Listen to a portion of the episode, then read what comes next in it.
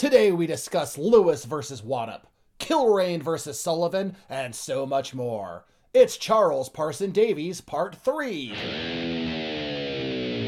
Crazy territory stories, double crosses, and swerves. Pro wrestling history nerds. You did it, you hit the button, here you are, here I am. Can you see me? I can't see you. Can you can see me? Get away from my window. Get off my lawn. What am I doing? What am I talking about? Who am I? My name is Nick Gossert. I am a pro wrestling promoter. I am a pro wrestling booker for but more importantly for today, I am a pro wrestling history nerd and I am joined by the best co-host that I can get with a budget of zero. It's Chongo Bronson. How's your day going?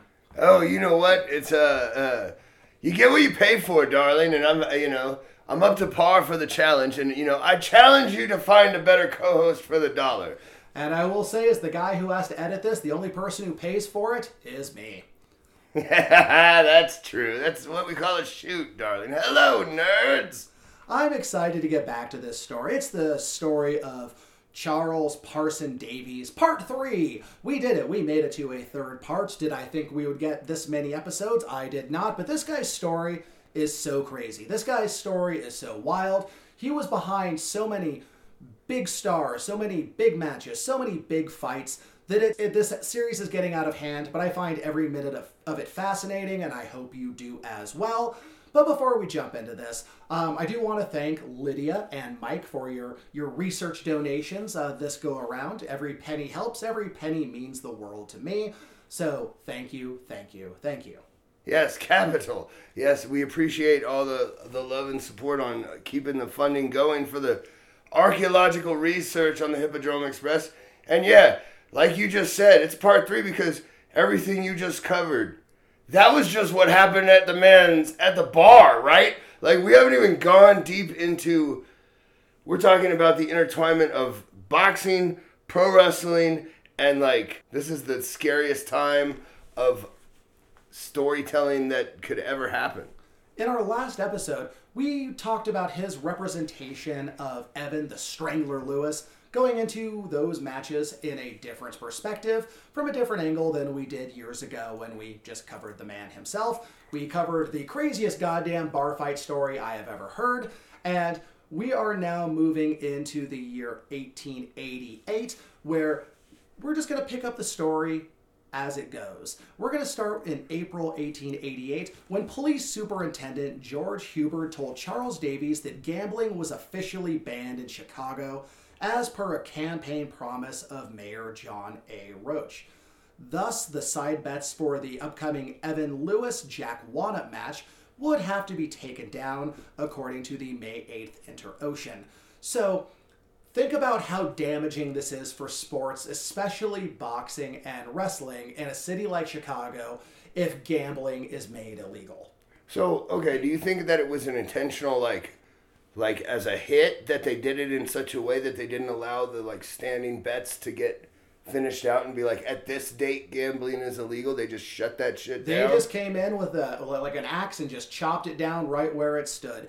This was a time when you would have a lot of these puritanical temperance movements. You'd have the anti-gambling movements the anti-alcohol movements everything that could be considered a vice was seen as an offense to the virtuous. So, yeah, a lot of fun things were uh, kind of getting nudged out the door. But this was devastating to the sporting world because most of the money in sporting was made from betting, even if it was you betting on yourself, because that's how a lot of boxing and wrestling was considered. You had to put down your 1500 guarantee or whatever in order to even get the ball rolling. Yeah, and you know, that's it's attacking the financial mechanism of the entire infrastructure of both sports, pro wrestling and boxing. And it's one of those, you know, countless cases where the attempt to shut down the corruption only opens the door for more corruption. And Davies argued the fine points of the ruling with little success, having pointed out that horse racing for stakes and purses was still legal, but competition between wrestlers and boxers wasn't allowed on the same financial merits. From the April 10th Chicago Tribune, when the new license year began, 90 keepers of disreputable saloons were refused licenses. Subsequently, a few of these were given licenses on the promise of reformation. So yeah, people were coming in like their entire business was based on putting down stakes on boxing, wrestling, you know, dog races, knife fights, monkey knife fights, whatever it is they were doing. And they would literally see their entire livelihood collapse because the Puritans were winning this round. And what did they think was gonna happen? Like, I mean, first of all, welcome to Chicago, pal. Like, if you think shutting down shit that people want to do at the bars and just saying it's not okay now is not gonna get the opposite to happen, like, I, apparently you have not been paying attention. And to make matters worse, Davies was also warned that the upcoming wrestling match must be devoid of brutality and the stranglehold must be banned. The mayor claimed that he saw advertisements for, quote, a strangling match and did not want that in his city. He acknowledged that it would be impossible to stop all gambling, but this rule should keep people from making a spectacle of it. So, in addition to cutting that down, he also wanted no brutality in an Evan the Strangler Lewis match, which was the marketing cor- cornerstone of Evan the Strangler Lewis matches. Yeah. First of all, in my entire life, I have never seen a match advertised for a strangling match. What a great booking. But um yeah, this guy's obviously a player hater. I don't know how he got elected. He's I hope he doesn't get reelected and I mean, maybe this again, we're bouncing back in time even further than we've seen it come forward, so we're back further in the de-evolution, but the gimmick of whether the strangler is allowed to use the stranglehold or not definitely influences the box office and the book. But what's it going to do when they shut down 90 legal bookies? I can only imagine.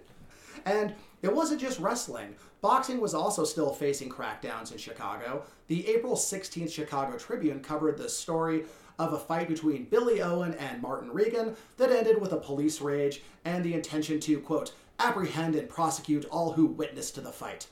So they were even starting to go after people who even bought a fucking ticket. How does somebody with this level of extreme religious slant and ideology get this much absolute power to just try to just change the culture on a dime with an iron fist? Boo this nerd, I say. And come the day of the uh, Jack Wannop Evan Lewis match, Captain Blackjack Bonfield, who led the violent charge into the crowd during the Haymarket riot, was on hand to watch the match. Quote, Captain Bonfield, Detective Aldrich, and a score of stalwart patrolmen were scattered among the audience, stated the Norfolk Daily News. As Mark T. Dunn, author of Chicago's Greatest Sportsman, Charles E. Parson Davies, suggested, Bonfield was probably requiring a bribe to even allow the match to go forward on May 7, 1888. You don't say. They needed a little action on the side to make sure this super Puritan extra check mark event went through and was extra, extra goody two shoes and babyface, right? All the people had to get paid illegally behind the scenes. All right, that makes sense. At least it's still in Chicago a little bit. But at least it was successful off the gate because thousands of people showed up to watch Jack Wannop take on Evan Lewis at Battery D. With the side bets taken down, it was for a 75 25 split, which, as the Quincy, Illinois news pointed out, quote, as there were 4,000 persons who struggled for choice seats, the winner received quite a handsome sum.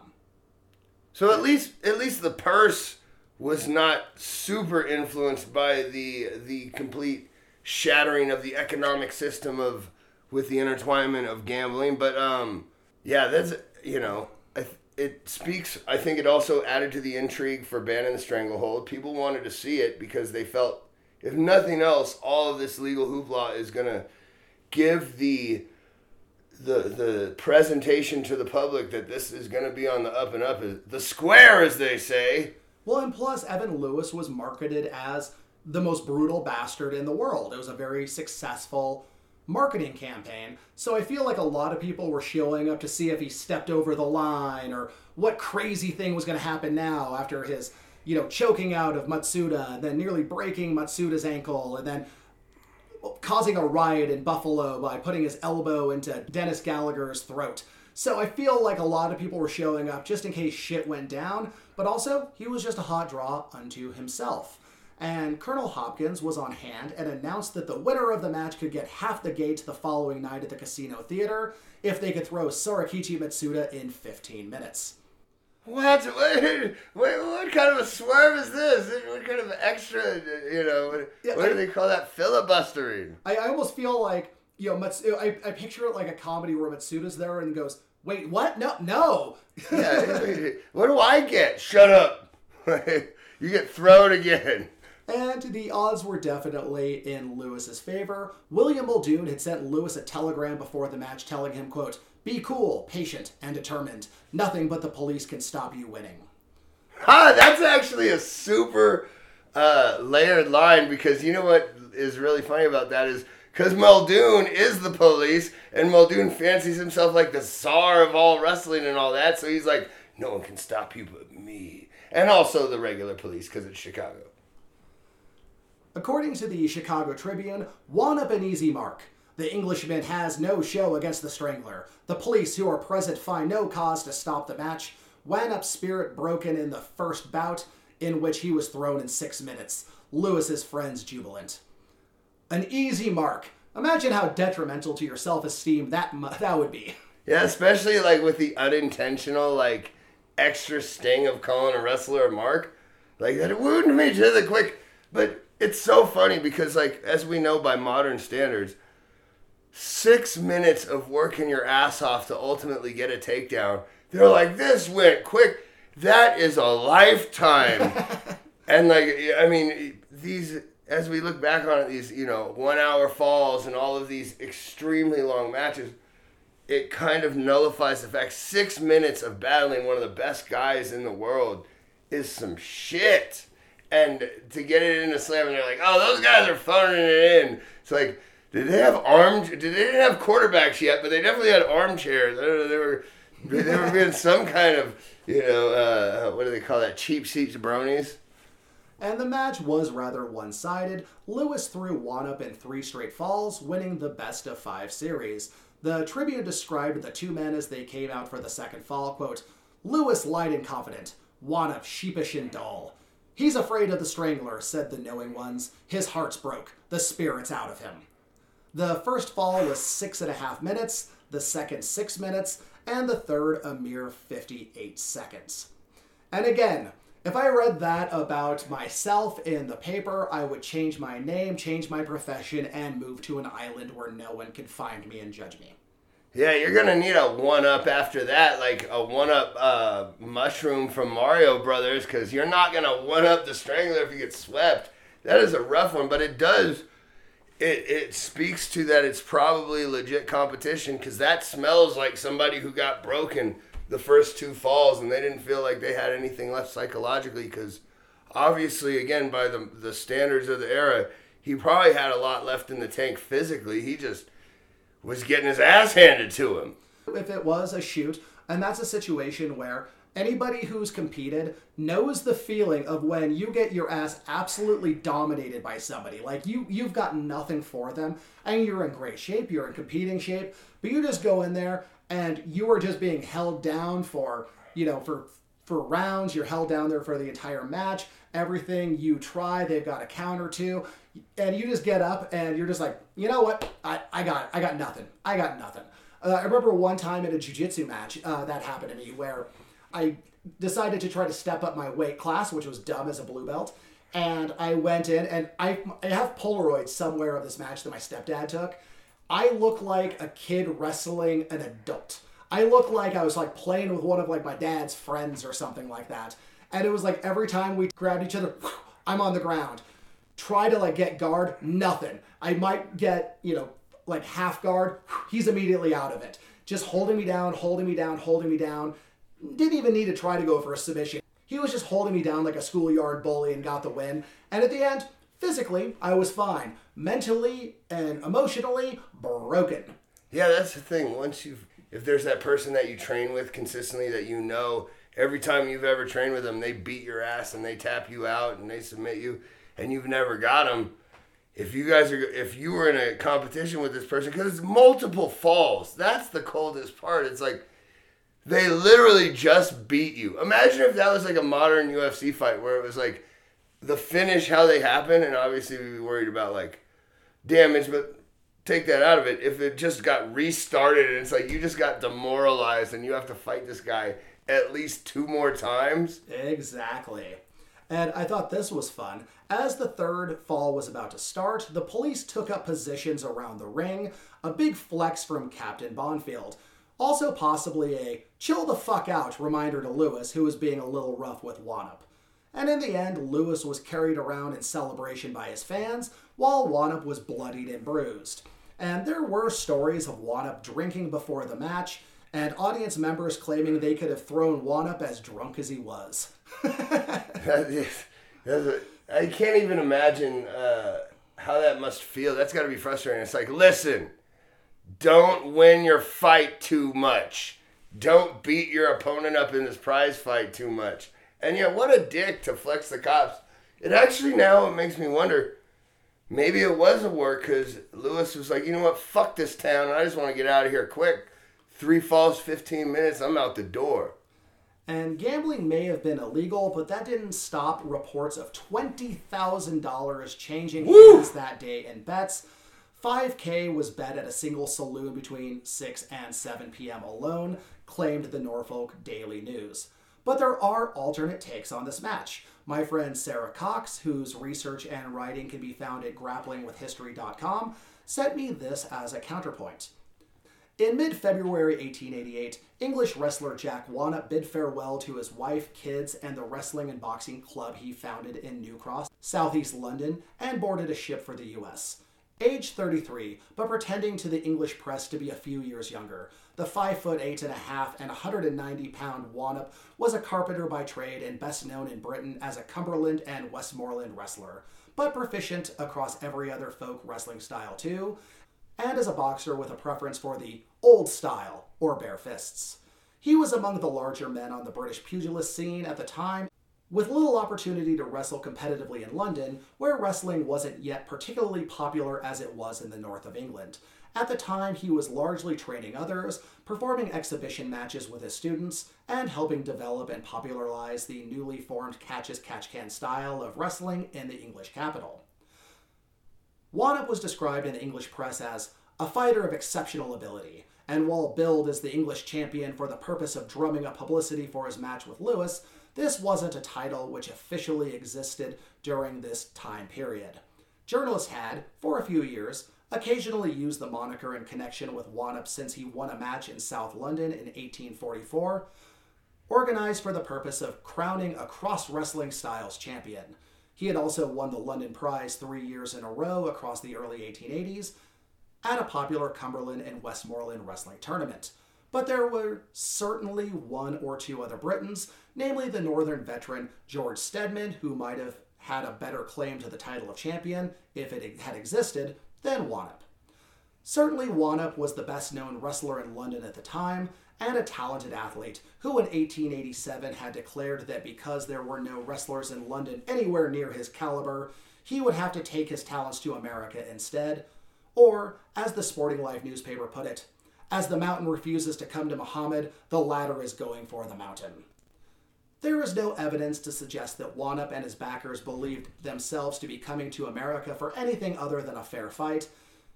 In his mid 30s, with a growing family back home, Wannop was confident in both his ability as a wrestler and keen enough for a big payday to make the journey to America. Yet reports from the match noted that Wannop was quickly outclassed by Lewis and appeared shocked and distressed early in the first round. The match was over in just a few short minutes, the third round lasting no more than 58 seconds. News reports afterward suggested that Wannop had a flushed face ahead of the match and had been seen drinking alcohol before the fight. Sarah Elizabeth Cox, writer of the blog Grappling with History, wrote her postgraduate history thesis on Wannop and his career and dismisses that suggestion as fake news, entirely out of character and simply confusing. When he had spent months preparing for such a highly anticipated and high stakes event and had a relatively squeaky clean persona before and after in his career, why would Wannop have risked it? Sarah argues that Wannop's poor performance may in part have been down to nerves, his well documented occasional flare ups of rheumatoid arthritis, and admittedly Lewis's talent, but something a bit more sinister was also at play. In June, word was received in England from Wannop that he'd been too scared to win the match. He deliberately lost because Lewis's Chicago mob had threatened a reprisal attack if their man went down. Wannop stayed in the U.S. for another year and upon return home in 1889 went into more detail in an interview for The Sporting Life about what happened with Lewis. He had been lured to America by a man who turned out to be Lewis's uncle, W.T. Pascoe, to compete in a match designed purely to enhance the reputation of his nephew, Wannop claimed. I was doing very well here before I went to America, but after listening to the blandishments of Pascoe, who cruelly deceived me at the flush, I thought a wider field would be open to me on the other side of the Atlantic. I received a rude awakening when I reached Chicago to wrestle with Lewis the Strangler. The men who had me in tow, I soon found out were Lewis's friends. The same article notes that wrestler Jack Carkeek was so disgusted with Pascoe's behavior in bringing Wannop to America, purely to enhance Lewis's reputation rather than put on a fair fight, that Carkeek had refused to attend the match. So already, we're getting a much different view of this match, a much different story told. Yeah, that's fascinating because I could totally see that. It's like, oh, you want to fuck with our legal bookings, our legal, you know, uh, gambling? Then we're gonna fix this fight, and we're gonna make sure that the illegal books go the way we want them to go. I could totally see the mob doing that. However, my my counterpoint to that is, you just got brought in as the top guy and put in as the top foreign guy from your homeland. And yeah, you had to take a fall in Chicago to the top guy, but what prevented him from continuing around America and being like, you know, I mean, you just came in and lost to the to the. Well, he actually did stay in America for quite some time. But why would that? I don't understand how he felt that that caused it to derail like his push. I feel like that would be a great place to get if that was the highest you got. But yeah, that's fucked up if they threaten his ass. I just think he's a um. I don't know. What was he thinking? Like, welcome to Chicago, dog. Like, that's how it goes. Or to continue Sarah's work, in 1907, veteran wrestler reporter Walter the Cross Buttocker Armstrong, the best nickname I've ever heard in my life, in a biography of Wannop for the Boxing World and Mirror of Life newspaper, quoted from a letter Jack wrote to his friend George Brown from the U.S., which had been handed to Armstrong. If we're to believe it, it's further evidence that Wannop was intimidated into throwing the match. Quote, Lewis is a good wrestler, but his ability in that direction are not all to be compared to his skills as a negotiator, said Wannop. In fact, Lewis and his people circumvented me throughout and never gave me a chance. I was afraid to win in face of the crew they had hung around the ring.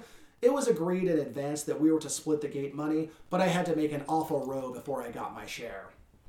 So, I can't really vouch one way or the other because that's the joy of history.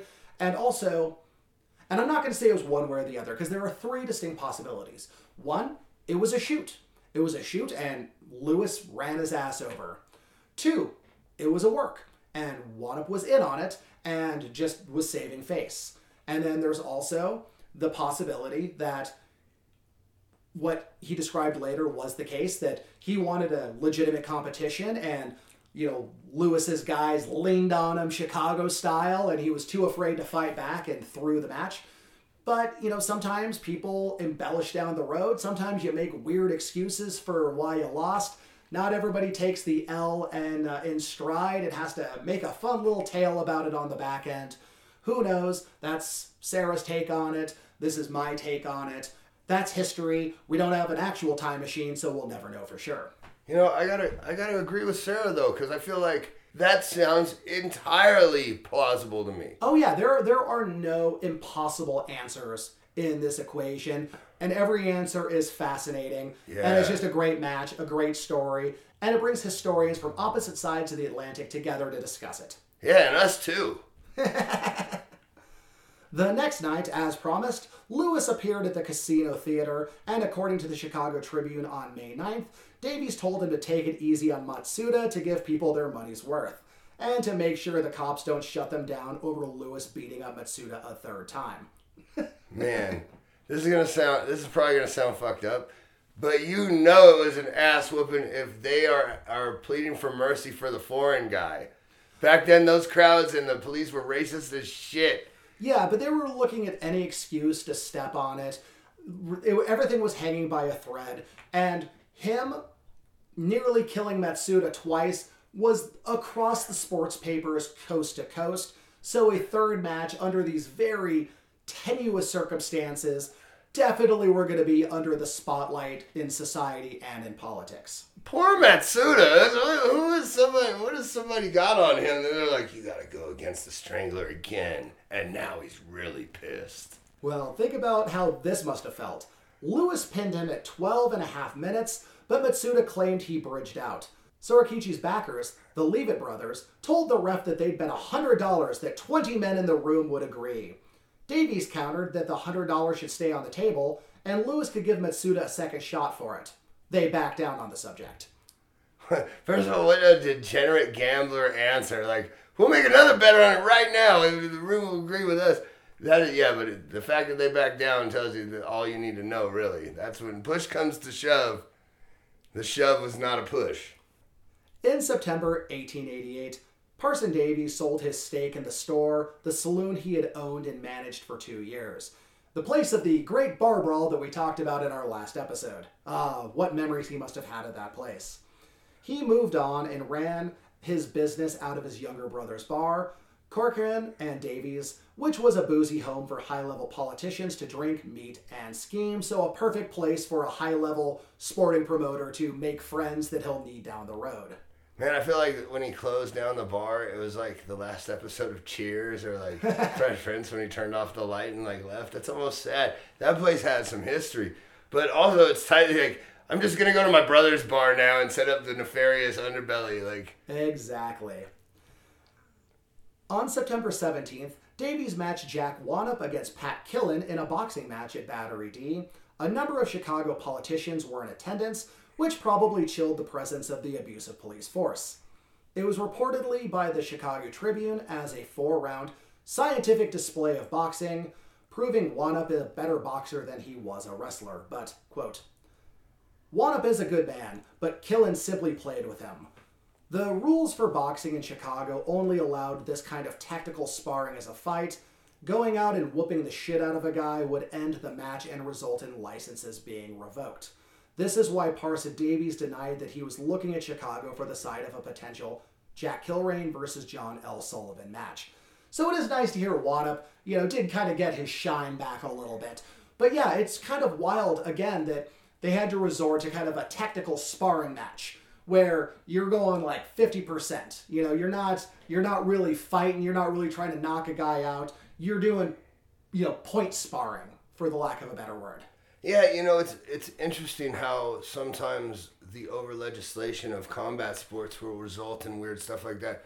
Like for years in California when we were coming up, smokers were outlawed. Like amateur fights were not legal or sanctioned by the state, so they had to be underground, right? And and just to kind of cut in for people who don't know what a smoker is, a smoker is essentially what's supposed to be a friendly sparring competition without license, without the the athletic commission giving it a green light. It's you'll see this with kickboxing gyms and boxing gyms where two gyms will come together for a smoker where we're going to have friendly competition between the two gyms when in fact we're fighting for our gym pride, our gym honor, and we're going to beat the dog shit out of each other in a real fight, but we're calling it something different for legality. Yeah, and it's just it's a natural thing that you have to have in the evolution of the sport because how how else does anyone else go from an amateur to a professional if you don't have some form of amateur competition? You know, jiu-jitsu has jiu-jitsu tournaments and everybody else, but some some styles, just the the way the athletic commissions are in certain places, it can really inhibit that. And you know, as far as what a what a pioneer, man! This guy really did. He he he wrestled one of the baddest men of all time and of his era and he had, and he boxed at this, and that's pretty fucking. Oh yeah, he was he was trying to get a, a fight with Sullivan. I mean, he really was like he was reaching for the stars. And one thing from that boxing exhibition that I really loved was all the like high level Chicago politicians there to watch the fight. Because keep in mind, he just moved his headquarters to a place where a lot of the politicians hang out, and that's a great way to insulate yourself from from legal problems. Is you bring all the top you know, political uh, guys to the fight and you give them the VIP treatment because they know if these guys are here. The cops, sure as shit, are not going to show up and cause problems because the cops were being problems. In December, the police were hassling Davies' boxing exhibitions at the Casino Theater while Davies battled them in court. The police went as far as putting out warrants for Jake Kilrain and English boxer Charlie Mitchell. Davies, who strove to be an honest salesman, told the theater to put up notices that his fighters wouldn't be there. The theater did no such thing, and the place was packed with sporting fans ready to watch an exhibition, which is a dick move. Yeah, so man, everybody is working against him, and he's just trying. It's hard to be an honest man in a dirty game, darling. And I love this so much. Davies confronted the theater manager, Andy McKay, who tried to throw the parson out of his office. Davies slugged McKay in the face, dropping the much bigger man. Davies picked him up and lit into him again, giving him black eyes and a broken nose, and finished up with a few vicious kicks to the man on the floor. Oh yeah, well you know what that that's what you get, man. You you fucked with this guy's business, his reputation. He's got he's got political friends. You don't think he can kick your ass in your own office? Yeah, I, I love the old timey. It's like, oh, he's like he's just the promoter. He's just he's just a businessman, and he just beats the dog shit out of the guy without even thinking twice. I would never imagine a, a wrestling promoter doing such a thing in the year 2022 or 2023. Yes, I've never, I've never, I've never seen such a thing occur. Especially present company. You know, we're a bunch of angels nowadays. The, the game is obviously gotten so watered down that we did, we never have such situations anymore. But that would be cool if it happened. Mitchell and Kilrain hid from the cops until the next day, then hot footed it to Fort Wayne, Indiana. I could totally see him just like hiding out, like hopping a train, and like, there they go that way. I, I picture the cops going by like a couple of barrels in an alleyway, and then like the lids lift off, and it's them looking out to see if they were in the clear, very Scooby Doo style. yeah, exactly. And thus started a tour that saw them chased out of several major cities by the police who did not want boxing in their backyards. I found a fun one from the Chicago Tribune on December 29th. Glad to get out of Cleveland. Kilrain and Parson Davies again attacked in a saloon. After Mitchell and Kilrain did their sparring exhibition, they went out with friends for a drink. They ended up at a bar ran by Tom Costello, a big fan of John L. Sullivan, and his friend slash local tough Bill Fleming, both of whom had words for the group. He grabbed a heavy poker as a weapon, so Davies, quote, drew a revolver and fired at Fleming, who ran away, and Kilrain punched Costello twice. Hey, don't bring a poker to a gunfight with a promoter from a rival bar if if Bill Sullivan isn't there, man. Problem solvings, conflict solution in the 1880s were fantastic. Very direct. It was very direct. Oh yeah, I, you know, and it, it's back then. You know, I would not. I would be a little bit more hesitant back in the the cowboy days to pull a hot poker on somebody who might have a hot iron on that hip. In December 1888, Parson Davies watched Australian boxer Peter Jackson, and no, not the guy who directed Lord of the Rings, knock out Joe McAuliffe. What really caught his eye was the nearly $70,000 that changed hands in bets. He What? saw Jackson and he saw money. Think about finding out there were $70,000 bet in 1888 money on a boxing match.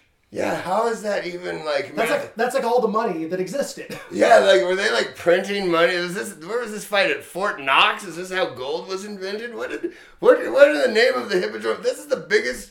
I don't think I've heard of a bigger gate back in this era. How did they? That, was the, they, that wasn't even the game. That was the betting. No, I know. How did they drum up that level of of knowledge and just that? That's a that's a hot hot ticket, darling. But Jackson had one serious obstacle in his way to boxing superstardom in America. He was black. Born on the island of St. Croix, he was descendant of a freed slave from Jamaica whose owner's last name was Jackson. He worked on ships and relocated to Australia where he worked on the docks and at one point quelled a mutiny with his fists.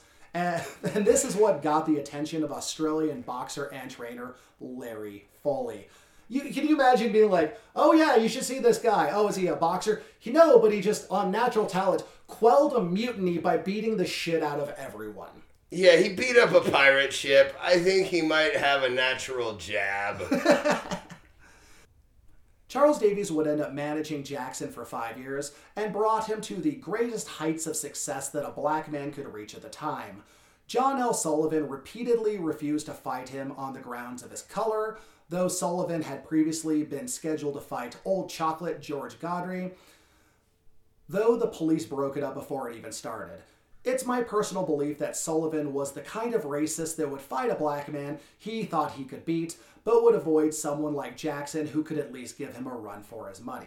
So I do, taking a step back, wonder if like the high betting on that match that he saw was a bunch of people trying to, you know, not not knowing what Jackson had in his fists. It was a lot of people going, "Oh, well, the odds are on this uh, this this this guy over here, those who I don't like based on cultural reasons."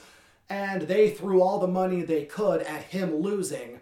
So that's kind of why I think I think racism as a cultural institution played a lot into why the betting was so heavy. Well, I am glad that they lost their money, and I hope that he got a proper cut of that. A, a pirate share, as they say.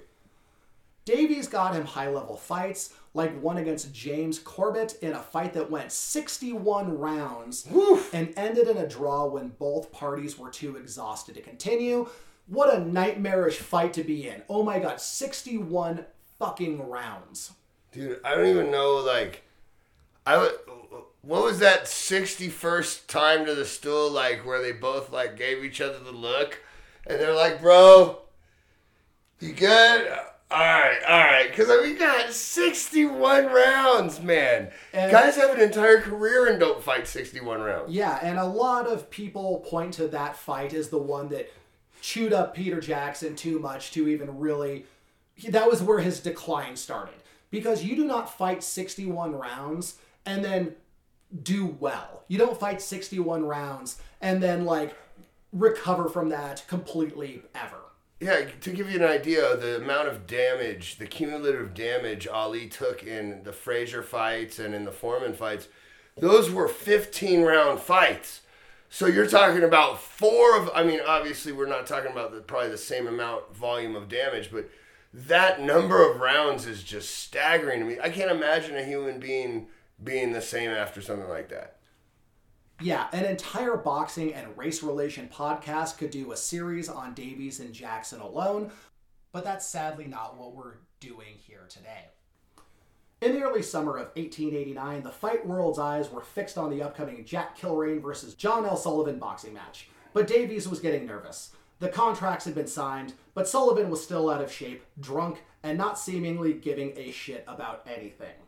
On May 10th, Davies convinced William Muldoon to take on the role of trainer for Sullivan and took him upstate to Muldoon's farm near Belfast, New York, after a night of public drunkenness at the Vanderbilt Hotel.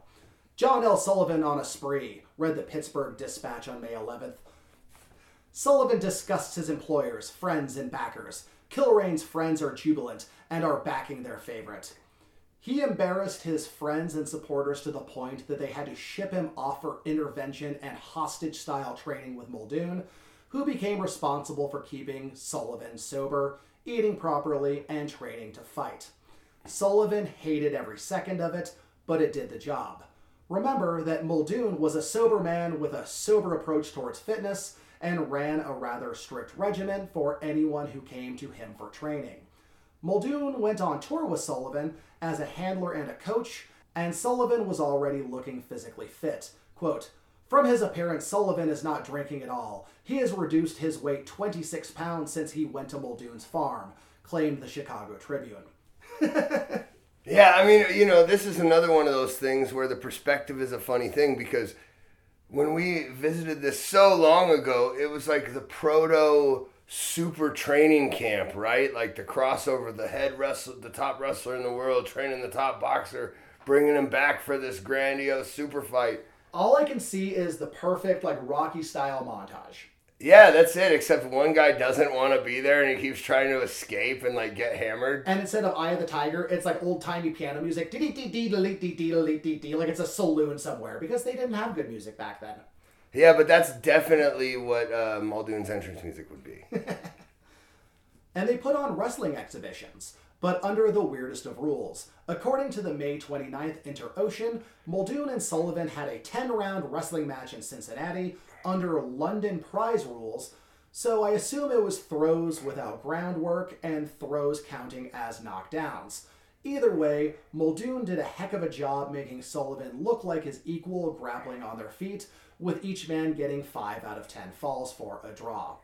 Yeah, what a worker, first of all. I mean, first of all, like, I'm going to invent some rules to make it like, okay, you're good at two things. Because keep in mind, too, guys, it was slightly different boxing back then, right? It was, you know, the. the, the It was the London prize rule. So it was bare knuckles, clinches weren't broken up, and upper body throws were fine. and they counted, like, as a knockdown potentially if you basically Grecoed somebody, right? Yeah, so if you knocked somebody down or you threw them, then it would just be like you go to your corner because it was there wasn't like standing tens. It was until you give up or you can't get up.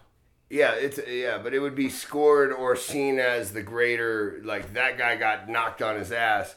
And and what better style to suit that boxing wrestling hybrid than Greco? Exactly, because Greco, keep in mind, it was London prize rules, a lot of more British style boxers, but London really didn't embrace Greco Roman. I mean, they did have their folk styles, which was waist up, but nothing really matched as well for boxing like Greco Roman because it's all upper body and it's body grips as opposed to like jacket or gi grips, you know, for like the collar and elbow style of wrestling. So Muldoon was the perfect coach for this. And also, um, for anybody who's boxed, this is why they used to always have a wrestler as part of a boxing camp. Because if you could put your weight on a guy for three rounds the rounds after that you could just light him up because he's he's exhausted. So if you have a good wrestling ability and you can just clinch and put your weight on a guy especially when they wouldn't break it up good lord you're to take the soul out of that man. Yeah, I wonder if they ever had any like, you know, relatively relatively the equivalent to like an MMA match or like sparred where it was like let me see if you can take me down, Muldoon, and I'm gonna try to knock you out, or like did some takedown with gloves or something. I would have been really interested because they're really like they are at the forefront of mixing martial arts here. Oh, absolutely. And I have heard stories that Muldoon, uh, you know, that Sullivan would be like on the verge because he would get so frustrated with not being able to eat 50 steaks and drink a gallon of whiskey and being actually made to train properly that he would like lose his temper and practically almost challenge Muldoon to a fight. And Muldoon would be like, cool, we can do this. And Sullivan would get very take it down a notchy, if you will, when he realized he was talking himself into something he couldn't handle. But yeah, uh, you did see a lot of boxer wrestler conflict. There were what they would call all in or rough and tumble, where you'd have those type of fights. But again, you know, you have the two best guys in the world training, so I feel like they did, no matter what the emotional state, have a healthy respect for what the other man could do. And a good boxer will always know not to piss off a wrestler who he respects in those circumstances. Yeah, I mean, yeah, that's that. It's like rock paper scissors in that way because a boxer is very dangerous until they can't hit you anymore. And speaking of boxing, it's important to remember yet again that while we're talking mostly about the wrestling part of Parson Davies' career, he was primarily a boxing promoter. I'm skipping all but the highlights and the things that feel very pro wrestling because otherwise this would be a 20 part series and I would go insane researching it. And speaking of highlights, the Kilrain Sullivan fight was definitely one of them. Remember that most states had outlawed boxing at this point, so it was an ordeal just to get a ring set up, let alone getting the men into the ring. The men had special train cars for their trip to Louisiana, with Sullivan's containing a bathtub and shower, as well as a gym with a heavy bag and dumbbells. And in my mind, I picture it once again very cartoonish, very silent slapstick comedy of him like trying to train on the on a on a you know trying to train on a train and like the the weights are like sliding back and forth he's trying to hit the punching bag with the punching bag swaying with the train so he can't hit it it's very charlie chaplin in my brain but my brain is a very dumb place Does your brain also make everything that happened back then like in black and white? oh yeah no it, it all and it has title cards and everything. Okay, I was just making sure, but yeah, no, you know what's funny? That's like the first Lex Express. ooh Yeah, shout out to the nerds that got that reference. The fighters, promoters, audience members, press, and all other important people and unimportant hangers on congregated at the St. Charles Hotel in New Orleans. The site of the actual fight was still being held top secret to avoid legal complications. According to the St. Paul Globe on July 7th, the time when the cars will leave may be changed at the last moment to avoid too much publicity, and that they intended to get the heck out of the South as soon as it was over. There was plenty of concern that the governor would find an excuse, should he discover the location of the fight, to send out military level force to stop it, even though, as the Los Angeles Herald reported, the Attorney General of Louisiana could find no law prohibiting prize fights. The fight was to take place no more than three hours from New Orleans, but the governor of Mississippi stated that he had soldiers covering the borders to keep the fight from happening there. The governor of Arkansas also wanted the fight out of his state, having rejected their application and threatened them with arrest should they attempt it. So, what circumstances to even try to put a fucking match on? You've gone to the only places where you can legitimately hide in the woods and have a fight, congregating in Louisiana where the governor hates boxing, says, I am the law, I don't care what the law actually says, I will send the goddamn militia to stop you.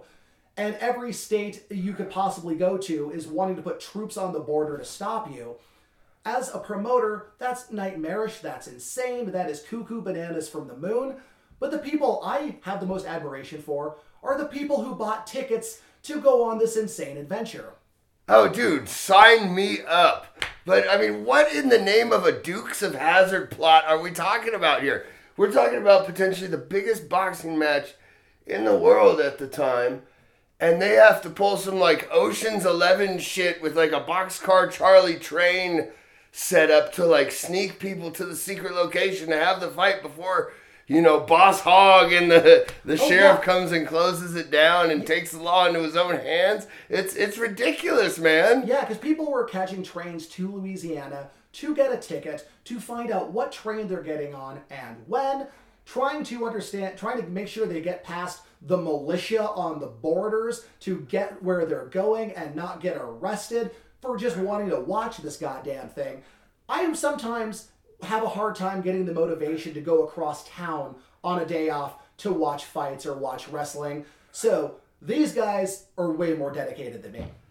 I don't know, man. I think if we had the opportunity to ta- to maybe catch a felony or get killed by the, the governor taking over with the militia for watching an underground prize fight of the number two fighters in the world somewhere in the woods, and we had to take a train there and didn't know where we were going.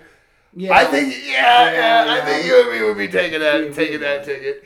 We'd be, we'd be Huckleberry Finn and Tom Sawyer in it that day. Ultimately, the fight took place on July 8th on a plantation outside of Richburg, Mississippi. The Los Angeles Times called it a screaming farce that, quote, the efforts of the authorities to prevent the fight were worthy of a scene in a first class comic opera. At the ring, just before the fight commenced, the sheriff of the county appeared, commanded peace, and retired. It is not stated whether he retired to a seat in the front row, but the presumption is to that effect. He retired to his pot of gold and his, you know, his quiet, uh, not knowing what went down at the show. He had to collect his honorarium, if you will. Yeah, somebody had to get the somebody had to uh, get the cut for the county. Sullivan had Muldoon in his corner for the fight, which was set for London Prize ring rules. London Prize rules simplified means no gloves, unlimited rounds, and rounds ending with a knockdown.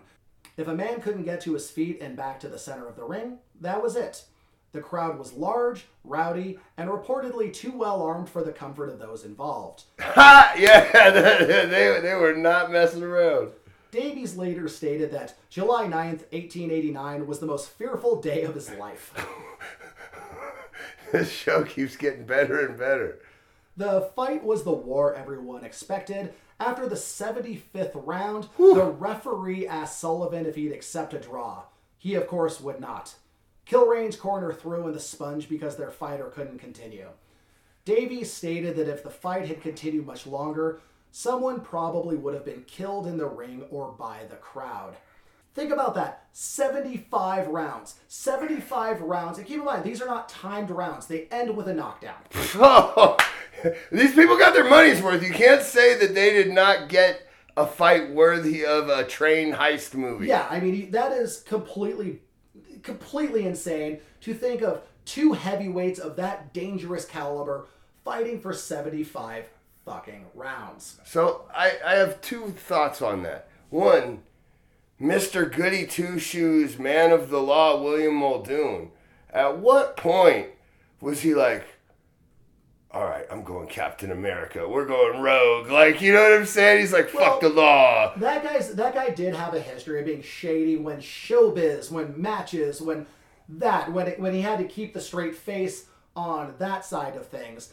He, you know, he he was still at his heart he was a carny. So it, it was just the way business had to be done.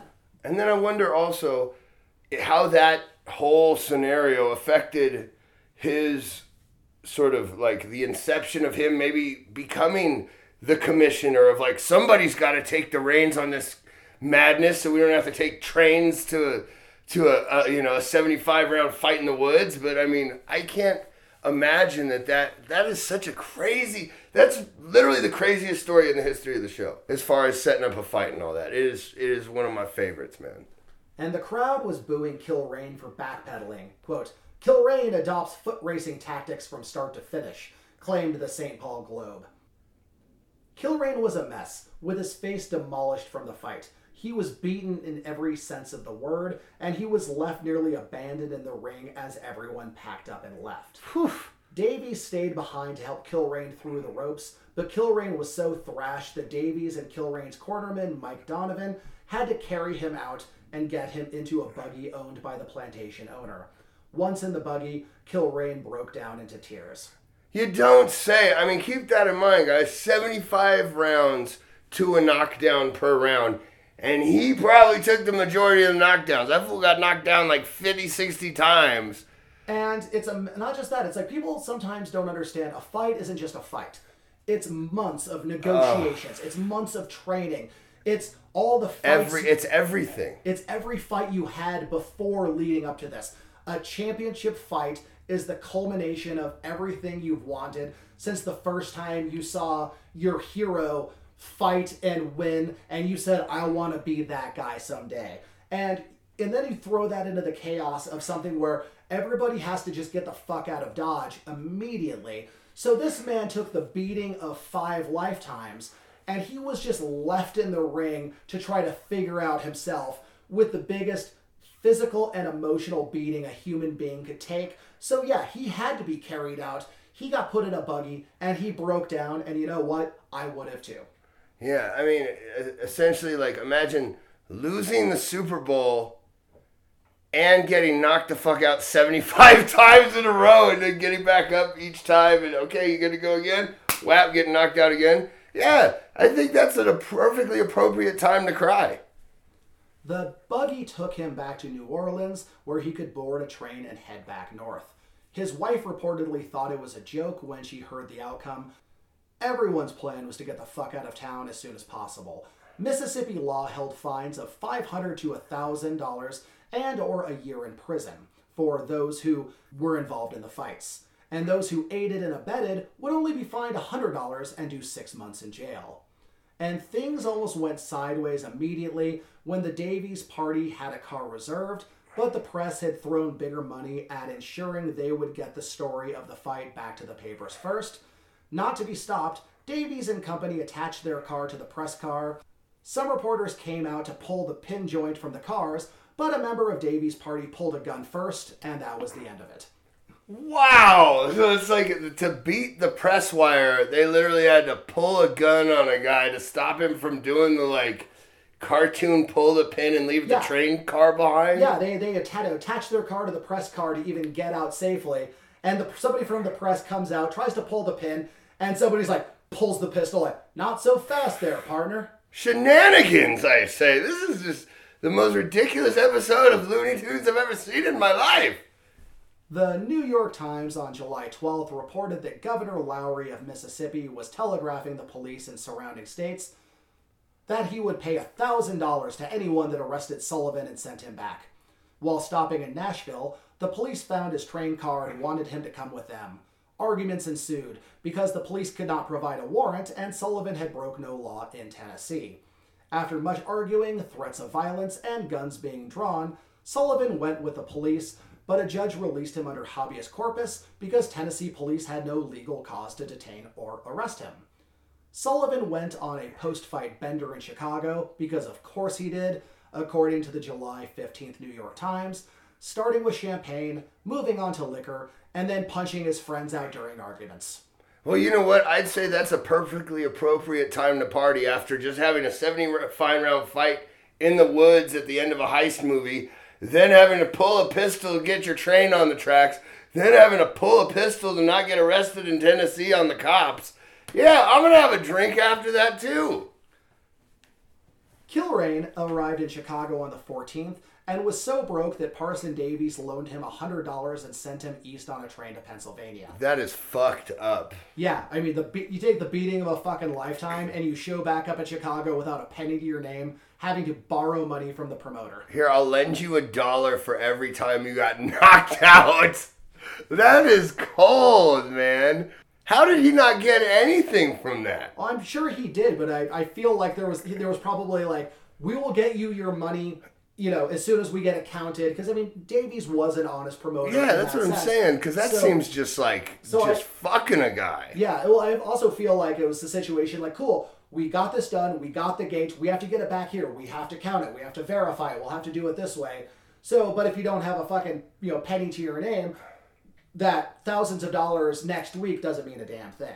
Yeah, but also it's like, what do they got to do? Wait for it to clear Venmo? I mean, wait, just sit there with the money until the money has been counted, man. Like, uh, dude, just hang out and have a sandwich and ice your forehead.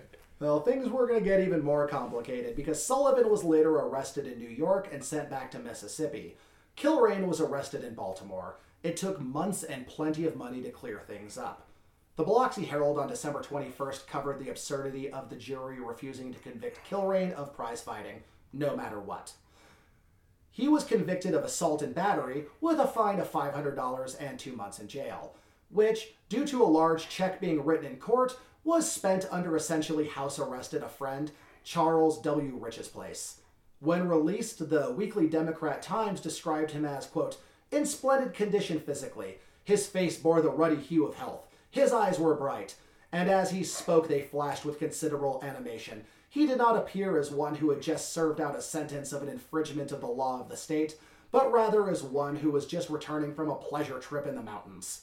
Well, one, it was because he was basically in recovery the whole time from that ass whooping. And two, talk about like the worst payday in history. I, I do love that though. That's like okay, the the jury refuses to uh, convict him of prize fighting just for battery. Well, where did the battery take place? Oh, in a, in a boxing ring, huh? And then you know, and then instead of going to jail with like you know with hard labor, like his friend just busted out a checkbook and says, "I'll keep an eye on him in my place. How much? How much do I have to pay for that?" So it was just literally handing money to the judge in open court, and he spent time at his friend's house just enjoying life as a punishment for his, his awful crimes. I would have never, ever imagined the state of Mississippi to have unfair legal practices. This is ridiculous, man. The Mississippi newspapers in January 1890 decried a bill to find money to offset the expense of finding, arresting, transporting, and trying Sullivan and Kilrain back to face the courts. It's a good thing expensive publicity stunts by governors at the expense of the taxpayers is a thing of the past, eh? So yeah, they he spent so much money like putting out bounties, having to send people to bring them back, having them arrested, that he ran out of fucking money and had to go to the legislature asking them to pass a bill so he could raid the state funds to cover all of it.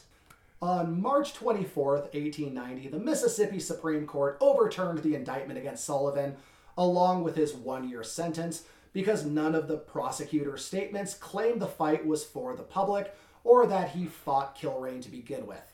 In the March 29th Hinds County Gazette, an editorial writer bemoaned, quote, As was predicted from the very commencement, the now celebrated case of the state of Mississippi versus John L. Sullivan concludes in a grand farce, a mockery of Southern courts and Mississippi justice.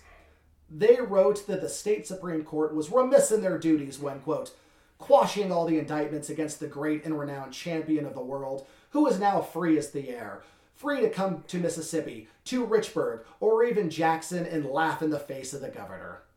The affair was long and costly. According to many rumors, Sullivan blew through his $20,000 from the fight quickly and not exactly on legal defense. So, and again, this is rumor, he relied on rich friends to help him out with legal bills, including Davies and Muldoon. And that same article, that same editorial, decried that, you know, they did this to try to send a message to these boxers that they can't be doing their bloodthirsty, brutal sport for a public. And at the same time, there's just, like both Kilrain and Sullivan are just putting together fights all over the place and then coming back to handle court. In the end, it cost the state so much money. The governor looked like a jerk, and the ultimate sentence was Sullivan absolutely nothing, and Kilrain spending two months at a friend's house. Yeah, man, still, like, talk about the short end of the stick on the paydays. It's like if you lose this fight, you're getting knocked out 75 times, you're spending two months on the shelf, and you're going to be broke. And yeah, Sullivan at least got to party a little bit. But getting back on track with Parson Davies, he at this time was putting on a tour. It was Evan the Strangler Lewis touring with boxer Pat Killen and others, doing the typical challenge matches throughout the summer. In Milwaukee on July 21st, he defeated English champion, in quotations, Charles Green in three straight falls, according to the St. Paul Globe the next day. July 22nd, 1889, Chicago Tribune, Parson Davies as a slugger. While in New York to attempt the arrangement of a Peter Jackson John Sullivan fight, and Davies was taunted by one E.J. Van Horn, a sporting man of North Platte, Nebraska. Van Horn followed Davies, taunting him over representing Kilrain and Jackson instead of Sullivan.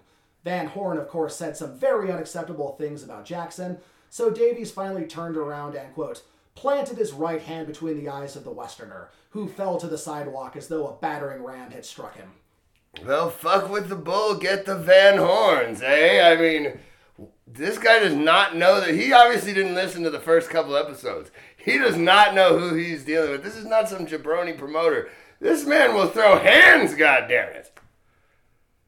On August 21st, 1889, Davies and Peter Jackson set off to England. The primary goal was a fight against British champ Jem Smith. The fight, which happened on November 11th, 1889, ended in the second round when Jem Smith was getting absolutely wrecked, clinched and threw Jackson wrestling style, and was disqualified for the move. The Devon and Exeter Daily Gazette on the 12th reported that when he was DQ'd, Smith had to be held back by the police to stop him from attacking Jackson. Genuine freakout, or was this again when boxing becomes pro wrestling? Yeah, it was one of the. It's hard to tell because it sounded like the way it was written up. It sounded like he had like kind of a Mike Tyson Holyfield moment where it's like you're getting your ass whooped within the rules, but you're enraged. You just take a, a cheap shot and a shortcut any way you can. Uh, but you know, it depends. I guess it depends on if they were building for a rematch as to whether the hippodrome is in or not. Well, Davies traveled extensively with Jackson, getting him the biggest fights and the biggest paydays possible, along with many other boxing exhibitions before heading back to America. In Chicago, on July 3rd, 1890, boxer Billy Brennan was killed in the ring by Frank Gerard.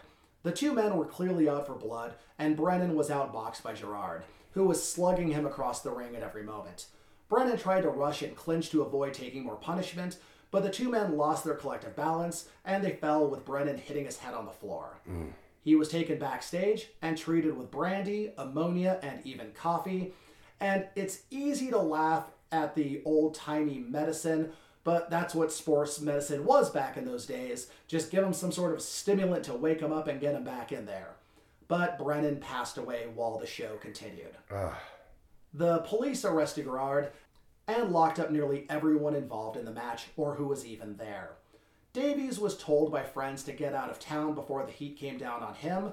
He refused and said he'd make sure everything and everyone was taken care of. Wow. Exactly. What a guy. Davies went to the prison and comforted Gerard in jail, who had been openly crying over the situation, and who could fucking blame him. Yeah, sure. I mean, even just to jump in on that, like you said, they were out for blood.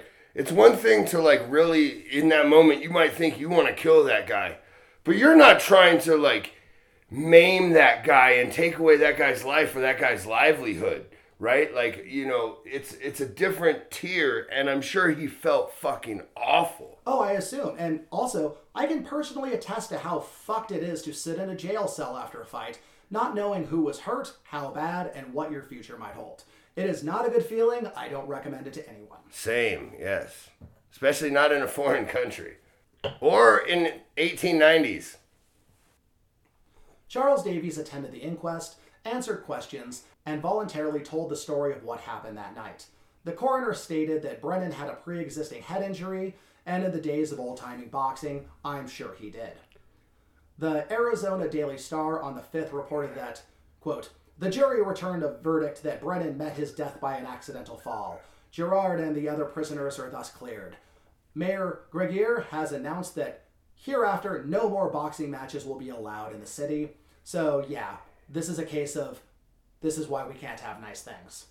Yeah, and I mean, you know, this is where the need for law and, you know, in terms of like a certain standard of what the athletic commission is supposed to do in terms of making sure that these events operate there's no i mean it is a fight you could die but the, to make sure that the safety is as likely as possible i mean these are the situations that are super unfortunate and these are why we have athletic commissions is to to try to avoid shit like this because it is tragic And this made it even more tragic. Nobody knew where to find Brennan's family, but Davies did his best to look for them, as reported in the Chicago Tribune on July 7th, before paying for Brennan's burial in Chicago. The Chicago Tribune, of course, took this opportunity to lash out at the sport, demanding that the mayor and the police take action against prize fights. So that is, again, promoter going above and beyond as a human being, because it turned out that wasn't even his real name. They did find some information later. So he actually tried to track down this guy's family. They just knew he was a fighter who showed up, whatever. Nobody was really using their real names back then in boxing and wrestling. He tried to find out who this guy was, tried to find his family, and in the end, just paid for his funeral in Chicago. And if that's not a stand up guy, I don't know what is. Yeah, that really is remarkable when you think about the amount of personal care that he showed to everyone involved in the situation on both sides because that is not his table, as they say, and he really went above and beyond. So that's, that's a stand up dude, man. So once again, boxing was being a nightmare to organize and promote in most states. Peter Jackson had returned to Australia, so Davies went back to pushing wrestling, particularly in the San Francisco Bay Area.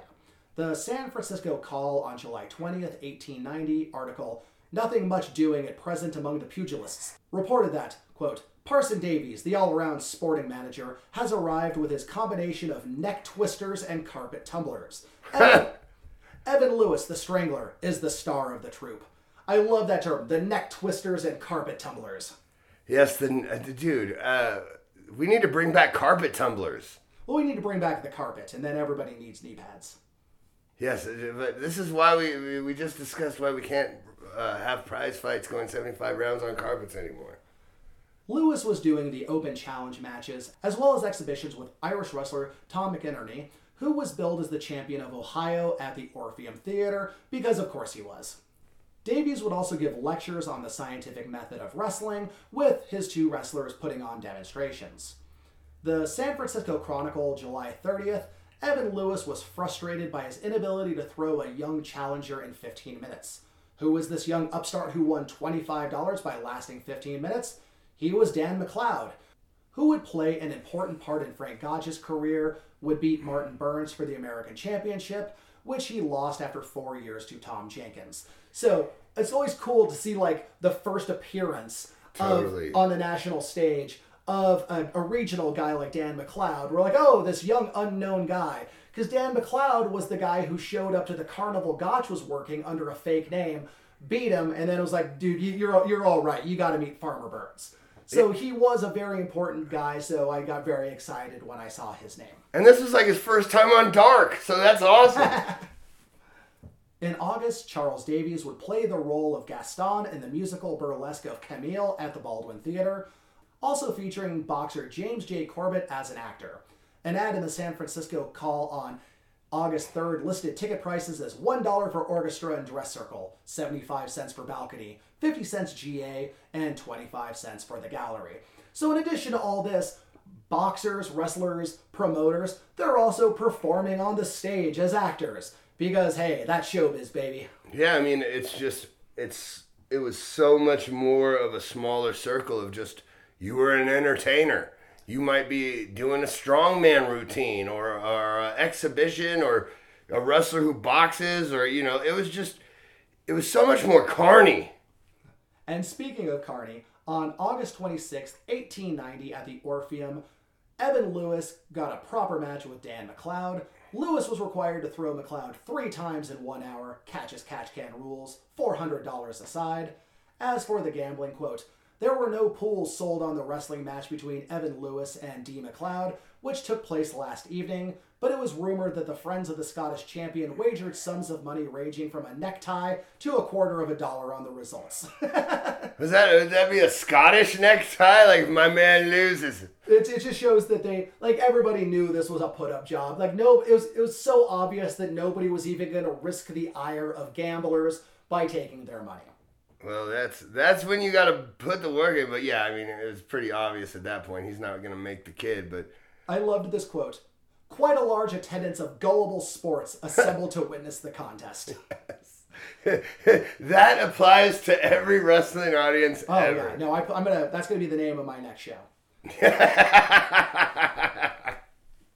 Describing the third fall, quote, Lewis then toyed with his opponent until his manager gave him a wink.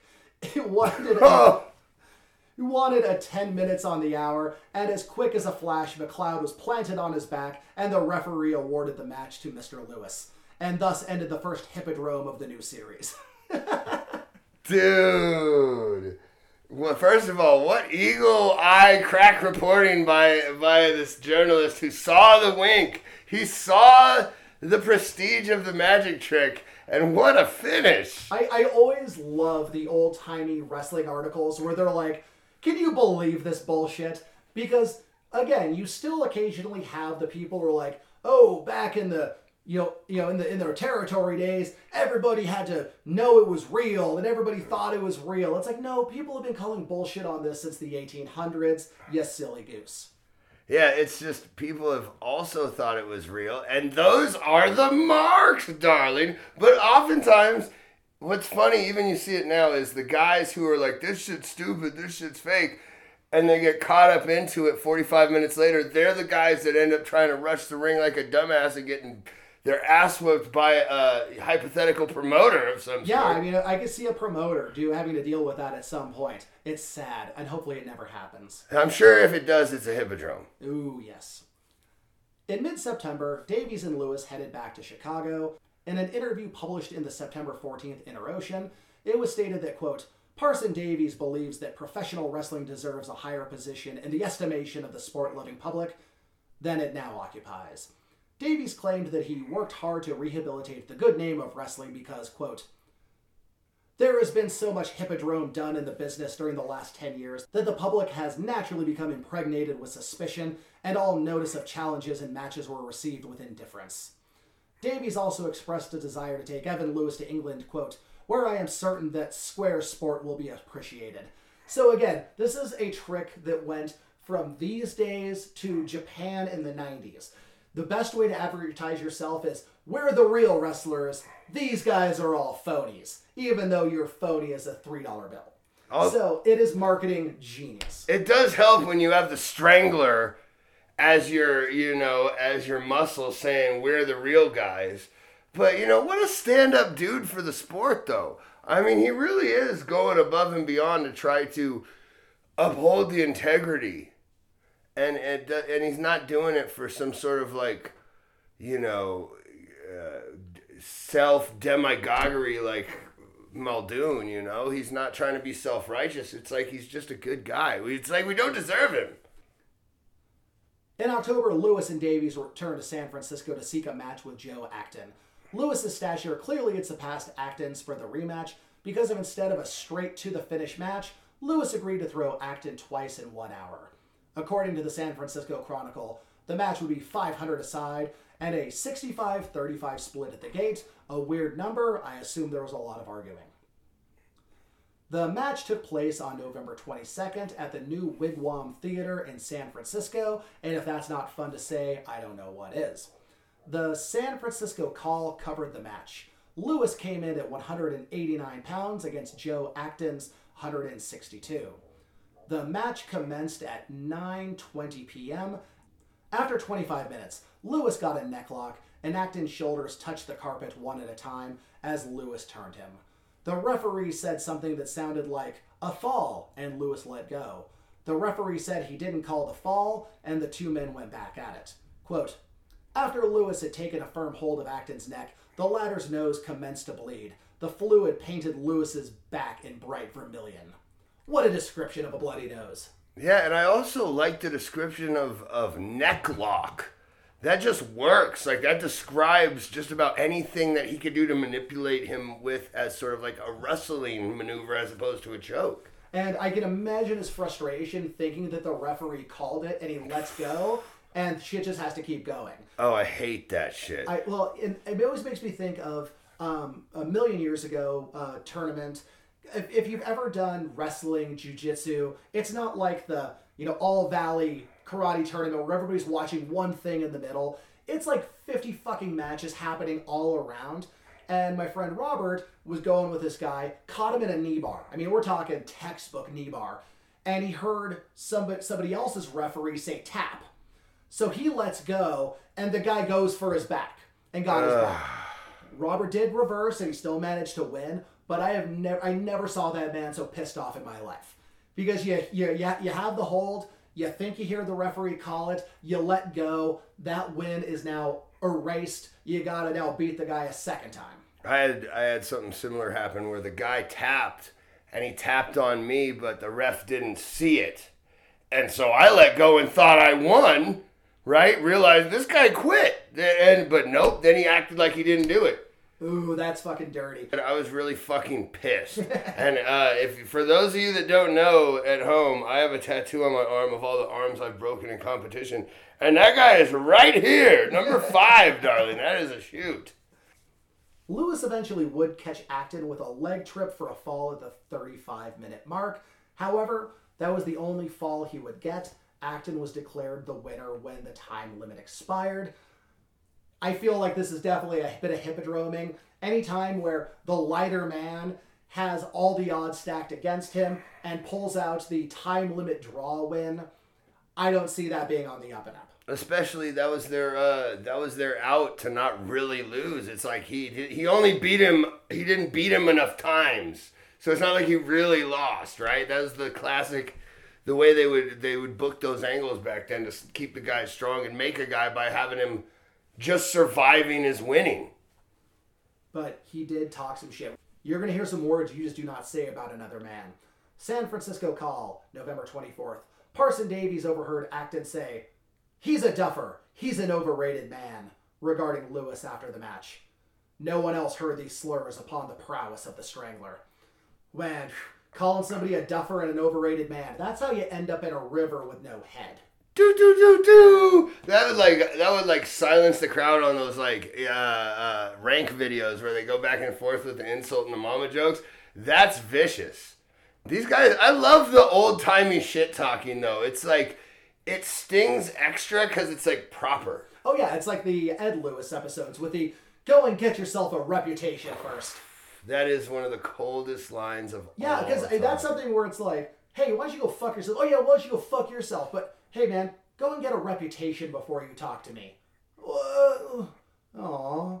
Yeah, I got, I got nothing. Yeah, it's, it's like, uh, who the fuck is that guy 100 years before? Yeah, exactly. It's a, it's a mic drop moment before microphones existed. From the November 27th record union at Clunie Opera House in Sacramento, Evan Lewis and Tom McInerney were advertised for an exhibition. Also advertised was an open challenge to any local athlete or wrestler, with Parson Davies promising $3 for every minute a man could keep from being thrown, maximum 30 minutes. And don't worry, ladies were welcome to attend. The next day, the match between the two Davies managed wrestlers got good reviews, but no info as to whether any challengers emerged from the audience. I feel that in a town that doesn't have a big wrestling scene, throwing down the open challenge money against somebody like Evan Lewis is just universally seen as a bad idea. This isn't Muldoon who will just toss you. This is somebody who will harm you. This is a guy who will make sure you miss a few days of work. Yeah, he's gonna hurt you permanent. He's a, he's a he's a ripper. He's a, a hooker, a shooter. You know, and a shooter that does permanent damage. And uh, Or as we learned from the uh, the Pesek uh, episodes, a ripper. a ripper. Yeah, I love that term. And it's um, you know, I don't know if I I'd be willing to do that for three bucks. Even Oh, yeah. even in in Even old timey three yeah, even if it was straight out of gold from Fort Knox. The San Francisco Morning Call on November 30th reported that Acton and Lewis agreed to terms for a match 500 aside, 3 out of 5 falls, and Lewis had to weigh in at 180 in his trunks and boots, all going down on December 9th. So they have built from the probably hippodromed handicap match where Acton came out on top by default. Moving up to now, we have finally built it up to a proper match, proper to a finish, with proper size. Oh, the drama. Oh, the suspense. Oh my goodness, who is not going to buy a ticket to this? That is how you build it, though, man. They the they do a great job of being workers in the sense of working is making the best of what you have in front of you. You playing the best possible use of your hand. And the stipulations and the way that they go to different places and these holds are banned or this thing isn't allowed and the way that they let that to determine these things because now something as big as he has to cut nine pounds now it just it now seems official, right? It seems like a real, real on the square matchup, and I think that's really cool the way that they can manipulate. Yeah, because it has very much a it comes down to this Totally. type of energy. yeah, exactly. Like this is the serious one. The San Francisco Chronicle covered the match with Acton defeated. The Strangler proves his superiority. Lewis weighed in at 179 and three quarters pounds, so they were ready to go. At 8:50, Parson Davies announced that the wrestlers would appear in 10 minutes. Lewis won the series 3 to 1 in a match that seemed damned good for the paying customers. So, I do love that he comes in at 179 and three quarters pounds. I'm sure that was truly the real number that was on a totally real scale, seen by very official officials, and not there for drama. Yeah, and certainly the factors of like wearing boots had nothing to do with actually trying to make a legitimate weight. Oh god, now all I wanted is something where he gets on the scale and he's 180.25, and they're like, oh boy, you gotta lose some weight. He goes, oh, lifts like lifts one butt cheek and loudly farts for like 30 seconds, and then gets back on the scale and nails it. Yeah, I mean, isn't that how you cut weight? That's how I cut weight every day. In the dressing room, Lewis stated that he grew very tired during the match and would not again reduce to 180 pounds to secure any match. And Acton had no complaints. However, I do because we are out of time. This has already been a long episode, but good God, what crazy stories we told. We had to get them in. What a wild ride. How many people did Parson Davies punch out or shoot at? Already. Yeah. Too many or not enough. It depends on your virtues. I mean, but also, like, how many people did he go above and beyond and was a genuinely good person for and try to help when he had no reason to do so? No, he is a fantastic, amazing character. And again, it's people like this I find so fascinating because he doesn't even have a Wikipedia page. That's Wow. that's like the level of obscure this man is. But then you go back and you look, you you find the articles, you read the research, and it turns out this guy had such a crazy life and he was everywhere for He was every impor- instrumental. Yeah, for every important boxing and wrestling match for years, for decades, he was there with his finger on the pulse, with his finger on the button, making it happen. He was behind it all. Would Evan Lewis have been the legend that he became without his marketing? Would John L. Sullivan have retained his title in the most important boxing match of the late 1800s? Probably not. So this guy was behind the scenes. He was the puppet master. He was making it happen, and I'm finding his story fascinating. And he will punch a motherfucker in the face. He will punch a motherfucker in the face, and that is sometimes the most important thing you can do. But for now, we're going to call it a day. Make sure you like us on Facebook, follow us on Twitter, uh, follow us on Instagram. I like to post the articles that I find that have the funniest of headlines, the craziest of stories. And of course, if you feel like kicking in a buck or two if this episode was worth it to you, my Venmo is in the description. Books aren't free, archives aren't free, but I would still be doing this for free no matter what, so no pressure. If you can give us a review, if you can rate us, please do that because we desperately need attention. Yes, and also because, frankly, we're doing good shit. This show is, I, objectively speaking, this show, I'm really proud of the work we do here because exactly, guys, and episodes like this, we are bringing to light these characters that really, the straws that stirred the drink, the string pullers, man. This is some epic shit, and it's all true, or at least, you know, our approximation of true. It's history as a hippodrome. And with that, we're going to say goodbye. For Chongo Bronson, I'm Nick Gossert. Talk to you next time for Parson Davies Part 4. Peace out, nerds. Cut print martini.